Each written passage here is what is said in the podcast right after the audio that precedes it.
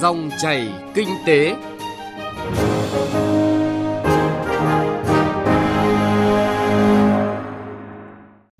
Xin chào quý vị và các bạn. Dòng chảy kinh tế hôm nay có những nội dung sau đây. Quý 1 năm 2019, tăng trưởng tín dụng đạt yêu cầu, lạm phát ổn định. Phát triển gạch không nung trong xây dựng. Chuyên mục chuyện thị trường, chúng tôi sẽ chuyển đến nội dung Lạng Sơn cấp bách ngăn chặn nhập lậu thực phẩm bẩn. Trước khi đến với những nội dung vừa giới thiệu, chúng tôi xin chuyển đến quý vị và các bạn một số thông tin kinh tế nổi bật. Tổng cục Thống kê đã công bố số liệu kinh tế xã hội trong 3 tháng đầu năm 2019. Theo đó, tổng sản phẩm trong nước GDP quý 1 năm nay ước tính tăng 6,79% so với cùng kỳ năm trước. Con số này chỉ thấp hơn mức tăng trưởng trong quý 1 năm 2018, nhưng cao hơn giai đoạn 2009 đến 2017. Cụ thể, khu vực nông, lâm nghiệp và thủy sản đóng góp 4,9% vào mức tăng chung, khu vực công nghiệp và xây dựng đóng góp 51,2% và khu vực dịch vụ đóng góp 43,9%. Lĩnh vực sản xuất của Việt Nam tiếp tục tăng trưởng vào cuối quý 1 năm 2019 với sản lượng, tổng số lượng đơn đặt hàng mới và xuất khẩu đều tăng nhanh, trong khi tốc độ tăng chi phí đầu vào vẫn tương đối yếu. Từ đó, tạo dư địa cho các công ty tiếp tục giảm giá cả đầu ra. Đây là chỉ số Nikkei, một chỉ số tổng hợp về kết quả hoạt động của ngành sản xuất đưa ra cho thấy sức khỏe lĩnh vực sản xuất tiếp tục có sự cải thiện. Ủy ban nhân dân thành phố Hồ Chí Minh vừa giao cho Sở Tài nguyên và Môi trường phối hợp với các sở ngành liên quan thông báo đến các doanh nghiệp biết 124 dự án mà trước đó đã bị tạm ngưng triển khai, nay đã được các cấp có thẩm quyền tháo gỡ và cho tiếp tục thực hiện để đầu tư các bước tiếp theo. Hầu hết các dự án này đang được chủ đầu tư triển khai dở dang, phải tạm ngưng để phục vụ công tác thanh kiểm tra, điều tra nên thủ tục đang nằm dài rác ở nhiều sở ngành. Ngoài ra, hiện có hơn 30 dự án khác chưa thể cho triển khai tiếp vì vướng công tác thanh kiểm tra, điều tra. Khi có kết luận của cơ quan chức năng, thành phố Hồ Chí Minh sẽ tiếp tục xử lý. Về việc cấp phép cho các sàn giao dịch tiền mã hóa, Ngân hàng Nhà nước vừa cho biết không cấp phép cho sàn giao dịch tiền ảo nào hay tiền mã hóa nào. Theo quy định, Ngân hàng Nhà nước không có thẩm quyền cấp phép cho hoạt động của các sàn giao dịch tiền mã hóa. Năm 2017, Thủ tướng có quyết định trong đó giao Ngân hàng Nhà nước nghiên cứu và triển khai xây dựng các văn bản quy phạm pháp luật liên quan đến tiền điện tử. Còn tiền ảo, tiền mã hóa, Thủ tướng giao Bộ Tư pháp xây dựng đề án và tham mưu cho chính phủ trong vấn đề hoàn thiện khung khổ pháp lý. Thông tin từ Tổng cục Du lịch cho biết số lượng khách du lịch quốc tế đến Việt Nam trong tháng 3 là hơn 1,4 triệu lượt, giảm 11,2% so với tháng trước, nhưng tăng 5% so với cùng kỳ năm 2018. Tính chung 3 tháng đầu năm 2019, lượng khách quốc tế đến Việt Nam ước đạt hơn 4,5 triệu lượt, tăng 7% so với cùng kỳ năm ngoái. Thưa quý vị và các bạn, theo số liệu từ Ngân hàng Nhà nước, trong 3 tháng đầu năm 2019, tín dụng đối với nền kinh tế tăng 2,28%, thị trường ngoại tệ ổn định, lạm phát được kiểm soát ở mức tốt. Tăng trưởng tín dụng trong cả năm 2019 sẽ được điều chỉnh ở ngưỡng khoảng 14%, có thể điều chỉnh để phù hợp với diễn biến tình hình thực tế. Phóng viên Đài Tiếng nói Việt Nam thông tin. Ngân hàng Nhà nước cho biết đến ngày 25 tháng 3 năm nay, tổng phương tiện thanh toán tăng 2,67% so với cuối năm 2018. Tín dụng đối với nền kinh tế tăng khoảng 2,28% so với cuối năm 2018, tập trung cho sản xuất kinh doanh, lĩnh vực ưu tiên. Đặc biệt, thời gian qua, Ngân hàng Nhà nước đã chủ động triển khai các giải pháp mở rộng tín dụng sản xuất và tiêu dùng, triển khai nhiều giải pháp căn cơ, quyết liệt góp phần đẩy lùi tín dụng đen, Ngân hàng Nhà nước cũng đã có công văn thông báo chỉ tiêu tăng trưởng tín dụng đối với từng tổ chức tín dụng, trong đó ưu tiên chỉ tiêu ở mức cao hơn đối với các tổ chức tín dụng thực hiện trước hạn các quy định về tỷ lệ an toàn vốn tại thông tư số 41.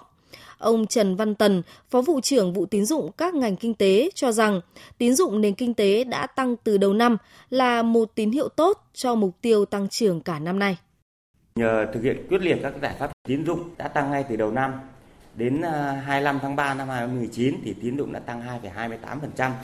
Thì tín dụng ờ, cũng đã tập trung vào một số cái ngành và có mức tăng trưởng khá. Ví dụ tín dụng đối với ngành công nghiệp thì cái mức tăng là 2,57%. Tín dụng đối với ngành xây dựng thì tăng 1,08%. Tín dụng đối với ngành thương mại và dịch vụ thì tăng 1,97%. Tín dụng đối với lĩnh vực xuất khẩu thì tăng 5,4%. 3 tháng đầu năm, tỷ giá và thị trường ngoại tệ được Ngân hàng Nhà nước đánh giá là ổn định, được hỗ trợ từ nguồn cung ngoại tệ dồi dào, thanh khoản tốt. Hệ thống tổ chức tín dụng tiếp tục mua dòng ngoại tệ từ khách hàng. Nhờ đó, Ngân hàng Nhà nước tiếp tục mua được ngoại tệ bổ sung dự trữ ngoại hối cho nhà nước. Ông Phạm Thanh Hà, vụ trưởng vụ chính sách tiền tệ, Ngân hàng Nhà nước cho biết. Trên cơ sở các mục tiêu của Quốc hội, của Chính phủ cũng như diễn biến kinh tế, vĩ mô, tiền tệ, thì Ngân hàng Nhà nước tiếp tục điều hành chính sách tiền tệ chủ động, linh hoạt, thận trọng, phối hợp hài hòa với chính sách tài khóa và các chính sách kinh tế vĩ mô khác nhằm kiểm soát lạm phát, duy trì ổn định kinh tế vĩ mô, hỗ trợ tăng trưởng kinh tế, ổn định thị trường tiền tệ và ngoại hối, điều hành nghiệp vụ thị trường mở, điều tiết thanh khoản của các tổ chức dụng ở mức hợp lý, ổn định thị trường tiền tệ, góp phần thực hiện mục tiêu chính sách tiền tệ, điều hành công cụ dự trữ bắt buộc đồng bộ với các công cụ chính sách tiền tệ khác phù hợp với diễn biến thị trường tiền tệ cũng như là mục tiêu điều hành chính sách tiền tệ. Về lãi suất, Ngân hàng Nhà nước điều hành lãi suất phù hợp với diễn biến kinh tế vĩ mô và thị trường tiền tệ, giữ ổn định các mức lãi suất điều hành và chỉ đạo tổ chức tài chính giả soát, cân đối tài chính để áp dụng lãi suất cho vay hợp lý. Mặt bằng lãi suất huy động và cho vay ổn định, lãi suất cho vay ngắn hạn phổ biến từ 6 đến 9% một năm, 9 đến 11% một năm đối với chung và dài hạn các ngân hàng thương mại đã chủ động giảm lãi suất cho vay để hỗ trợ cho doanh nghiệp hoạt động trong lĩnh vực ưu tiên theo chỉ đạo của chính phủ với mức giảm phổ biến là khoảng 0,5% một năm.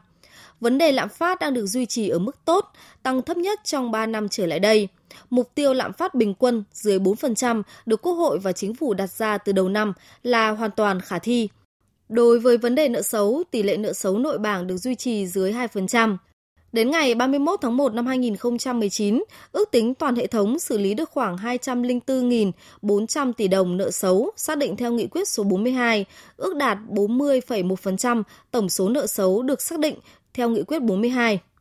Một điều người tiêu dùng quan tâm nữa là tiến trình áp dụng tiêu chuẩn thẻ chip. Ngân hàng Nhà nước cho biết đến ngày 13 tháng 3 năm nay đã có công văn số 1524 đề nghị các tổ chức phát hành thẻ, tổ chức thanh toán thẻ, tổ chức chuyển mạch thẻ, tổ chức bù trừ điện tử giao dịch thẻ chủ động, nghiêm túc tổ chức triển khai áp dụng tiêu chuẩn cơ sở về thẻ chip nội địa theo lộ trình chuyển đổi quy định tại thông tư 41.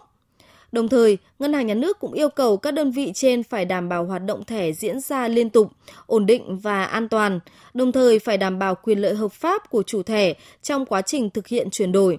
Ngân hàng Nhà nước cũng khuyến khích các tổ chức phát hành thẻ hoàn thành triển khai việc áp dụng tiêu chuẩn cơ sở về thẻ chip nội địa trước thời hạn so với quy định.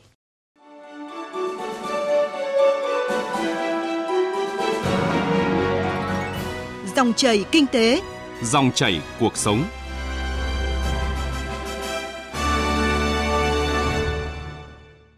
Thưa quý vị và các bạn, hiện nay ngành xây dựng nước ta tăng trưởng trung bình 8% một năm, giúp nhu cầu gạch xây dựng phát triển khá nhanh. Tuy nhiên, 80% gạch trong xây dựng hiện nay vẫn là gạch nung truyền thống. Vậy tại sao việc tiêu thụ, ứng dụng các loại gạch không nung trong các công trình xây dựng ở nước ta hiện nay chưa được như mong muốn? Đây là nội dung chúng tôi sẽ chuyển đến quý vị và các bạn ngay sau đây. Đến nay trên thế giới đã áp dụng rất nhiều công nghệ sản xuất vật liệu xây dựng không nung nhằm giảm thiểu ô nhiễm môi trường trong quá trình khai thác sản xuất. Điều này đã mang lại những kết quả tích cực như tận dụng được nhiều nguồn nguyên liệu rẻ sẵn có tại các vùng miền, tạo ra được nhiều loại vật liệu xây dựng có giá thành thấp. Bên cạnh đó, gạch không nung cũng mang lại hiệu quả kinh tế cho chủ đầu tư, nhà thầu thi công, nhà sản xuất vật liệu xây dựng và cả người tiêu dùng. Do đó, sử dụng gạch không nung đang là xu thế tất yếu trong xây dựng hiện nay. Quy hoạch tổng thể phát triển vật liệu xây dựng tại Việt Nam đến năm 2020 cũng xác định nhu cầu sử dụng vào khoảng 42 tỷ viên gạch quy chuẩn. Nếu đáp ứng nhu cầu này bằng gạch đất sét nung sẽ tiêu tốn từ 57 đến 60 triệu mét ờ, khối đất, tương đương với 2.800 đến 3.000 hecta đất nông nghiệp, tiêu tốn từ 5 5,3 đến 5,6 triệu tấn than và thải ra khoảng 17 triệu tấn khí CO2, gây hiệu ứng nhà kính. Tác hại là vậy, nhưng một thách thức lớn đối với sử dụng gạch không nung ở nước ta là thói quen và tâm lý tiêu dùng trong xây dựng. Đa phần chủ đầu tư không thích dùng gạch không nung vì không muốn thay đổi trong cách thiết kế và thi công. Vậy nên, để chuyển đổi mạnh mẽ sang sử dụng gạch không nung, Phó giáo sư tiến sĩ khoa học Bạch Đình Thiên, Viện trưởng Viện Nghiên cứu và ứng dụng vật liệu xây dựng nhiệt đới, Trường Đại học Xây dựng cho rằng Tôi nghĩ là vật liệu không nung, gạch bê tông ấy, rõ ràng đó là cái xu hướng phát triển. Bởi vì cả thế giới người ta dùng cho nên hiện nay đấy thì nhà nước đã đưa ra chủ trương này tôi nghĩ là hoàn toàn đúng. Và trách nhiệm của các cái nhà quản lý, các nhà khoa học là làm thế nào để mà tuyên truyền rộng rãi ở trong nhân dân cũng như là ờ, tất cả các đối tượng đấy. Theo thống kê, cả nước có 25 nhà máy sản xuất gạch không nung với tổng công suất 250 triệu viên một năm, trong đó hơn 1.500 dây chuyền sản xuất gạch không nung có công suất dưới 7 triệu viên một năm, chỉ hơn 100 dây chuyền có công suất từ 7 đến 40 triệu viên một năm. Vậy nên đáng chú ý là có nhà máy đầu tư 3 dây chuyền có tổng công suất lên đến 180 triệu viên một năm, còn lại nhiều doanh nghiệp hạn chế về vốn nên nhập dây chuyền công nghệ với trình độ trung bình, thiếu đồng bộ, khiến giá thành sản xuất gạch không nung cao hơn gạch nung từ 20 đến 25%, khiến người dân chưa mặn mà sử dụng vật liệu này trong xây dựng. Theo ông Nguyễn Đình Hậu, vụ trưởng vụ khoa học công nghệ các ngành kinh tế kỹ thuật, Bộ Khoa học và Công nghệ thì bên cạnh những chế tài mạnh hơn của nhà nước, các doanh nghiệp cũng cần đầu tư mới về công nghệ và quản lý. Về mặt công nghệ chúng ta cũng phải nhận thức một cái điều rằng là hiện nay là số lượng dây chuyền của chúng ta thì cũng đang dưới con số hàng nghìn. Tuy nhiên là không phải cái cơ sở nào cũng đảm bảo được cái việc sản xuất để có được cái sản phẩm ổn định. Đấy là cái điều mà tôi cũng đề nghị là tất cả các cái doanh nghiệp sản xuất ngành không nung ấy, thì chúng ta cũng phải cố gắng là nâng cao cái năng lực quản trị để chúng ta có được cái sản phẩm được theo yêu cầu. Theo quy định hiện hành, sản phẩm gạch không nung phải có chứng nhận hợp quy mới được phép đưa vào công trình xây dựng, nhưng thực tế nhiều sản phẩm gạch không nung chất lượng thấp hoặc không có chứng nhận hợp quy vẫn được tiêu thụ trên thị trường mà không bị các cơ quan chức năng xử lý, dẫn đến sự cạnh tranh không bình đẳng. Để thay đổi tình trạng này, ông Nguyễn Quang Hiệp, Phó vụ trưởng vụ vật liệu xây dựng Bộ Xây dựng nhận định ở địa phương thì các cái bộ phận về quản lý chất lượng sản phẩm, vì chúng ta có luật về chất lượng sản phẩm, thì đều, các cái sản phẩm sản bán ra thị trường thì đều phải kiểm tra hợp quy hợp chuẩn thì mới được sử dụng. Tuy nhiên là với cái hệ thống sản xuất phân tán thì việc này khó khăn ở địa phương, thì dễ bị bỏ sót. Thế là chỉ có cách là tăng cường kiểm tra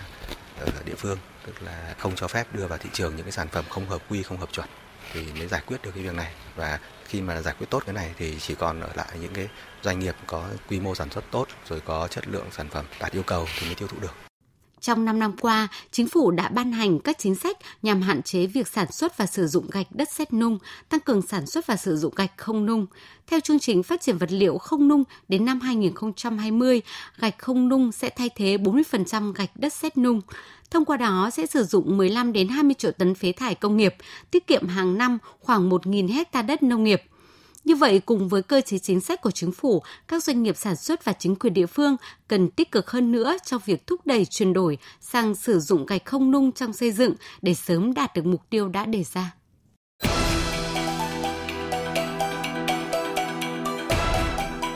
Chuyện thị trường Thưa quý vị và các bạn, tình trạng nhập lậu, kinh doanh các sản phẩm từ lợn không rõ nguồn gốc, không đảm bảo vệ sinh an toàn thực phẩm đang có diễn biến phức tạp tại một số cửa khẩu biên giới, gây hậu quả nghiêm trọng tới sức khỏe của người tiêu dùng.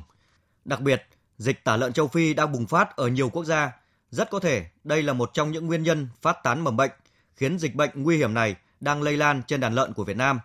Vì vậy, ngăn chặn nguồn thực phẩm bẩn nhập lậu qua biên giới vào nội địa là hết sức cấp bách. Ghi nhận thực tế của phóng viên Đài Tiếng nói Việt Nam tại tỉnh Lạng Sơn.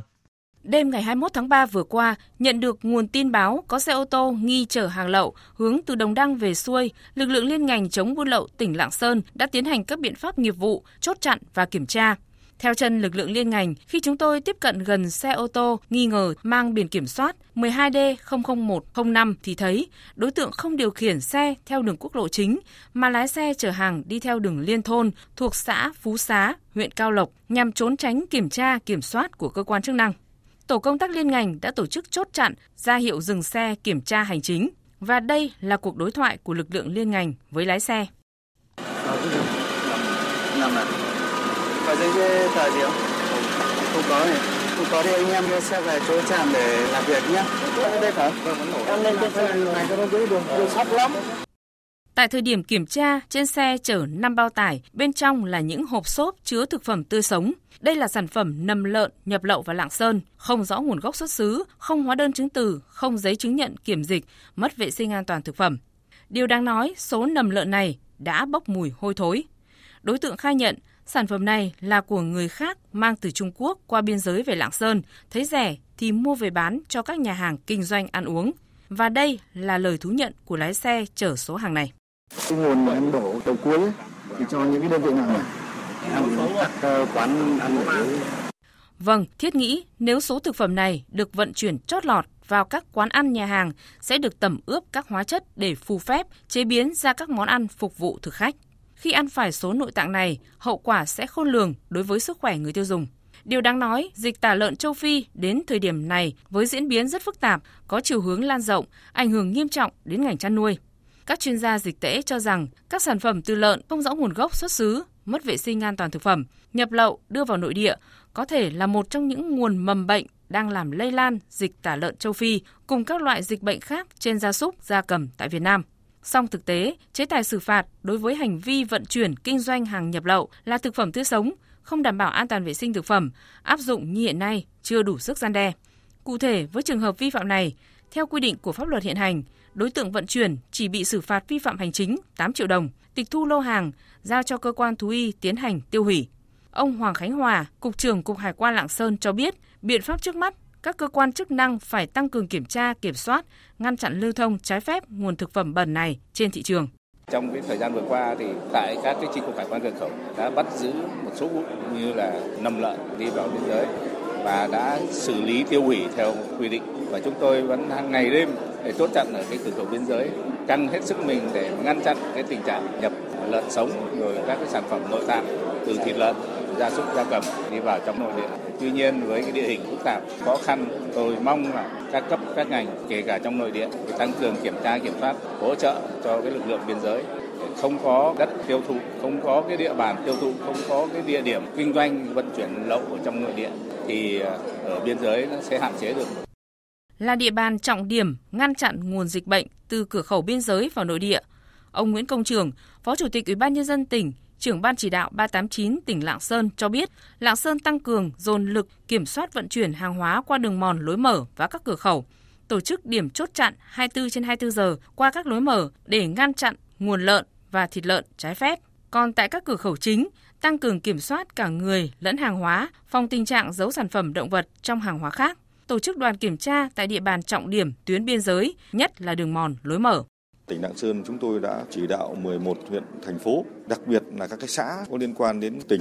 các huyện mà lân cận đã có dịch thì à, chúng tôi yêu cầu là các cái xã, các cơ quan chuyên môn của huyện, của tỉnh tổ chức ngay các trạm chốt để kiểm soát ngăn chặn ngay dịch bệnh từ các nơi khác về trong khu vực địa bàn của tỉnh. Ngoài ra tại biên giới chúng tôi đã chỉ đạo lực lượng biên phòng, lực lượng hải quan, lực lượng quản lý thị trường và đặc biệt là các huyện biên giới cũng như là các cái xã biên giới tăng cường kiểm tra kiểm soát chặt chẽ đối với những mặt hàng thẩm lậu qua biên giới, đặc biệt là những cái loại nội tạng động vật, các cái sản phẩm từ động vật và các thức ăn không có nguồn gốc xuất xứ thì tổ chức triển khai bắt giữ ngay tại biên giới, không để xảy ra nội luật vào trong nội địa. Thực tế, các vụ việc tương tự như vụ vận chuyển nầm lợn không đảm bảo an toàn vệ sinh thực phẩm này đã và đang bị các cơ quan chức năng bắt giữ là không ít và hàng ngày, hàng giờ, các đối tượng nhằm sơ hở của các cơ quan chức năng từ cửa khẩu biên giới là chuyên trở và đưa đi tiêu thụ trên thị trường nội địa. Để ngăn chặn nguồn dịch lây lan, rất cần sự tăng cường phối hợp đồng bộ giữa các lực lượng chức năng tại cửa khẩu đồng thời tăng cường tuyên truyền, vận động, nâng cao nhận thức của người dân về nguy cơ dịch bệnh từ các sản phẩm thực phẩm không rõ nguồn gốc, không đảm bảo an toàn vệ sinh thực phẩm.